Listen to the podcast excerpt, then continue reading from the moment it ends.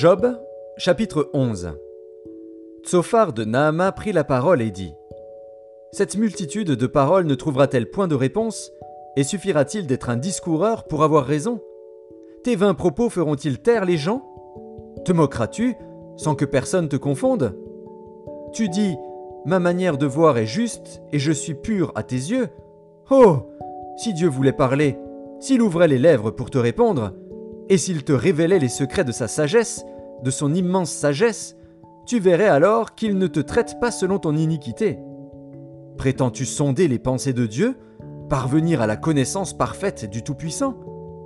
Elle est aussi haute que les cieux. Que feras-tu? Plus profonde que le séjour des morts.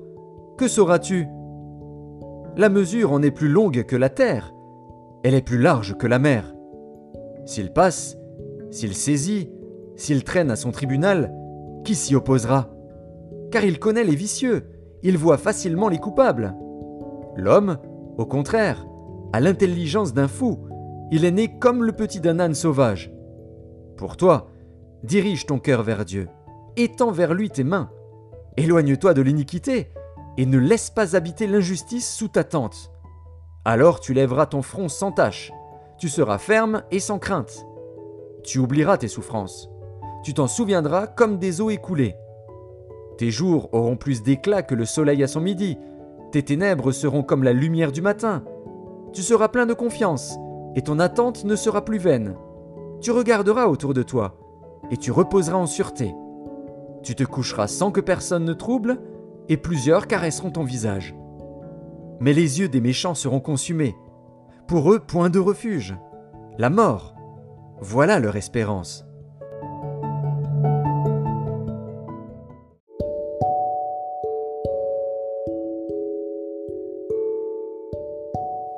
Job, chapitre 12 Job prit la parole et dit On dirait, en vérité, que le genre humain c'est vous, et qu'avec vous doit mourir la sagesse. J'ai tout aussi bien que vous de l'intelligence, moi, je ne vous suis point inférieur. Et qui ne sait les choses que vous dites?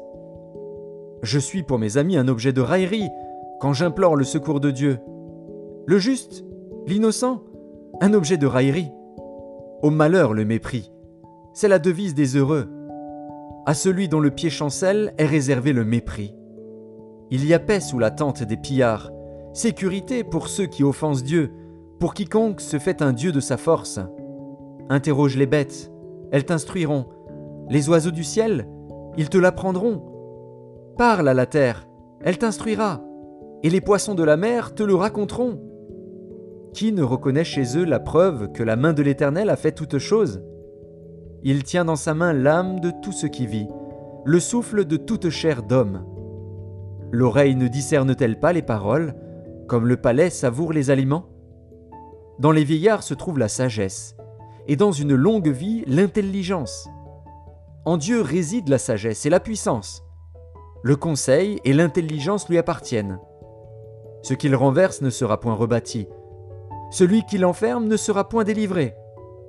Il retient les eaux et tout se dessèche. Il les lâche et la terre en est dévastée.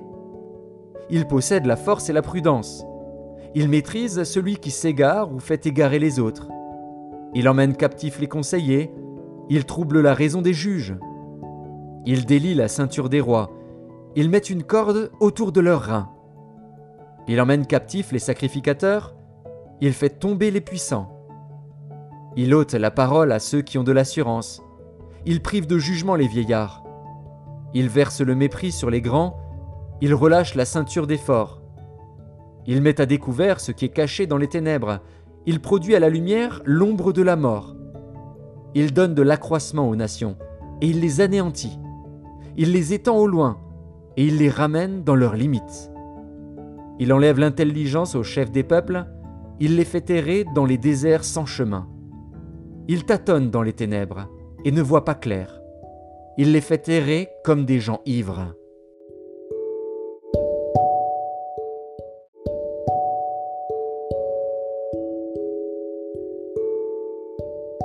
Job chapitre 13 Voici, mon œil a vu tout cela. Mon oreille l'a entendu et y a pris garde. Ce que vous savez, je le sais aussi, je ne vous suis point inférieur. Mais je veux parler au Tout-Puissant, je veux plaider ma cause devant Dieu. Car vous, vous n'imaginez que des faussetés, vous êtes tous des médecins de néant. Que n'avez-vous gardé le silence? Vous auriez passé pour avoir de la sagesse. Écoutez, je vous prie, ma défense et soyez attentifs à la réplique de mes lèvres. Direz-vous en faveur de Dieu ce qui est injuste, et pour le soutenir, allégrez-vous des faussetés? Voulez-vous avoir égard à sa personne? Voulez-vous plaider pour Dieu? S'il vous sonde, vous approuvera-t-il? Ou le tromperez-vous comme on trompe un homme? Certainement il vous condamnera, si vous n'agissez en secret que par égard pour sa personne. Sa majesté ne vous épouvantera-t-elle pas? Sa terreur ne tombera-t-elle pas sur vous? Vos sentences sont des sentences de cendre, vos retranchements sont des retranchements de boue. Taisez-vous, laissez-moi, je veux parler il m'en arrivera ce qu'il pourra. Pourquoi saisirais-je ma chair entre les dents? J'exposerai plutôt ma vie. Voici, il me tuera. Je n'ai rien à espérer. Mais devant lui, je défendrai ma conduite. Cela même peut servir à mon salut, car un impie n'ose paraître en sa présence. Écoutez, écoutez mes paroles, prêtez l'oreille à ce que je vais dire. Me voici prêt à plaider ma cause. Je sais que j'ai raison. Quelqu'un disputera-t-il contre moi? Alors je me tais, et je veux mourir. Seulement, accorde-moi deux choses, et je ne me cacherai pas de loin de ta face. Retire ta main de dessus moi, et que tes terreurs ne me troublent plus. Puis appelle, et je répondrai. Ou si je parle, réponds-moi. Quel est le nombre de mes iniquités et de mes péchés? Fais-moi connaître mes transgressions et mes péchés. Pourquoi caches-tu ton visage et me prends-tu pour ton ennemi? Veux-tu frapper une feuille agitée? Veux-tu poursuivre une paille desséchée? Pourquoi m'infliger d'amères souffrances Me punir pour des fautes de jeunesse? Pourquoi mettre mes pieds dans les cèpes Surveiller tous mes mouvements Tracer une limite à mes pas Quand mon corps tombe en pourriture Comme un vêtement que dévore la teigne?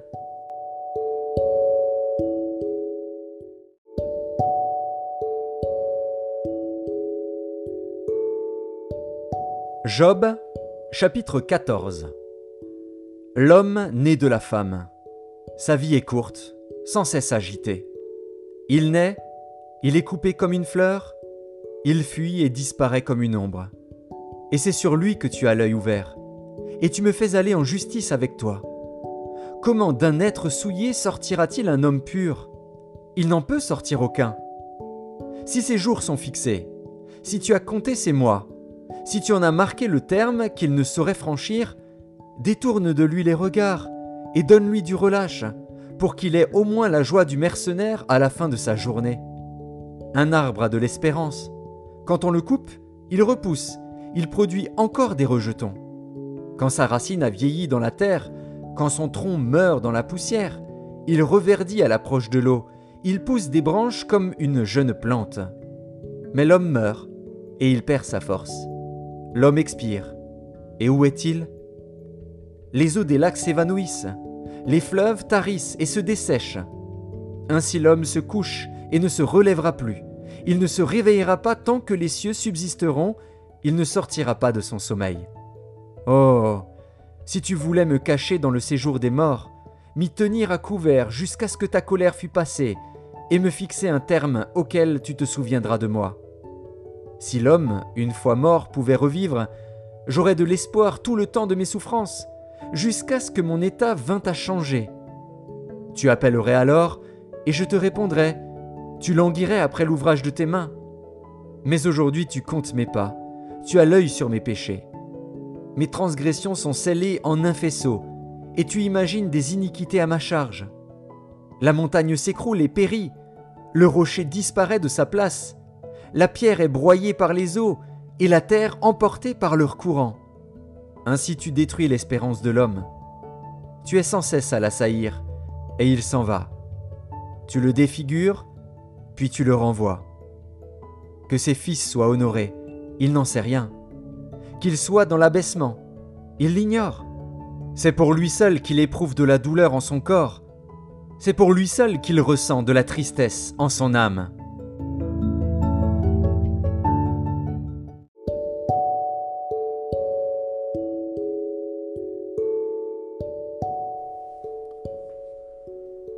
Matthieu, chapitre 20 Car le royaume des cieux est semblable à un maître de maison qui sortit dès le matin afin de louer des ouvriers pour sa vigne.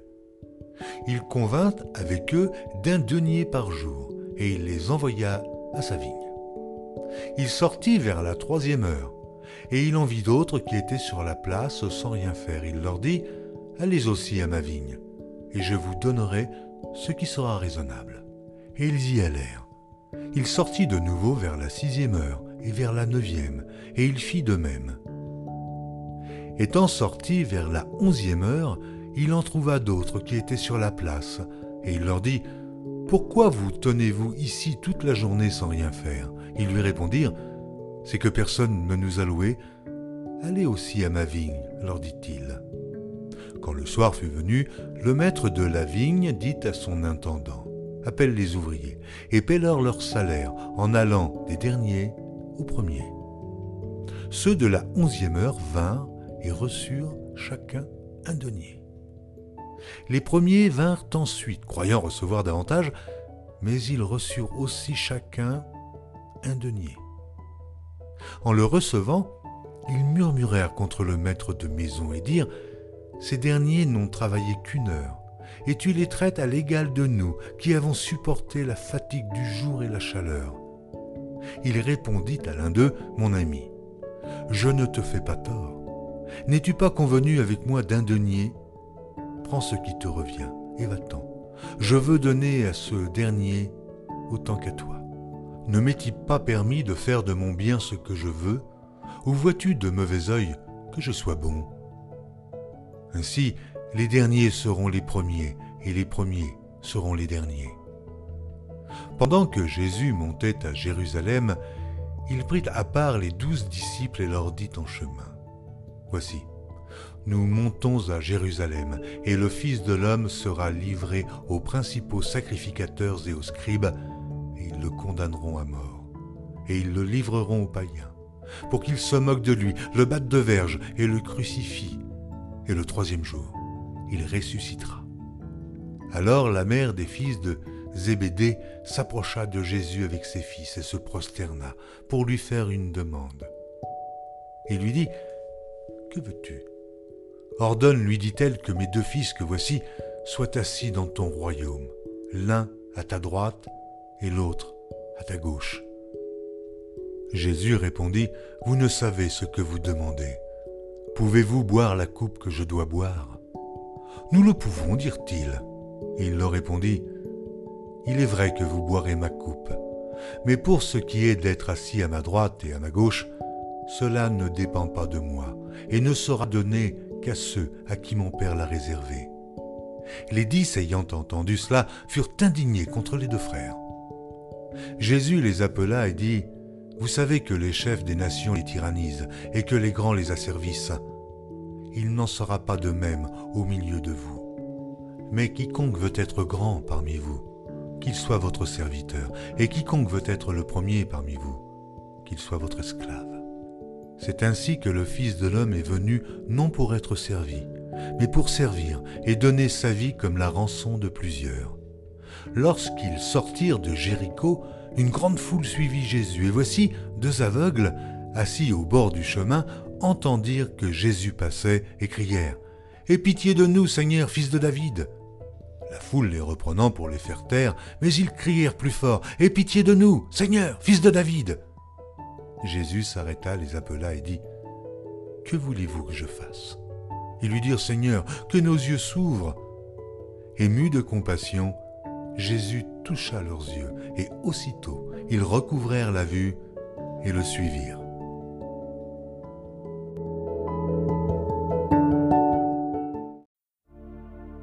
Psaume 17 Prière de David Éternel, écoute la droiture, sois attentif à mes cris. Prête l'oreille à ma prière faite avec des lèvres sans tromperie. que ma justice paraisse devant ta face, que tes yeux contemplent mon intégrité. Si tu sondes mon cœur, si tu le visites la nuit, si tu m'éprouves, tu ne trouveras rien. Ma pensée n'est pas autre que ce qui sort de ma bouche. À la vue des actions des hommes, fidèles à la parole de tes lèvres, je me tiens en garde contre la voix des violents. Mes pas sont fermes dans tes sentiers, mes pieds ne chancellent point.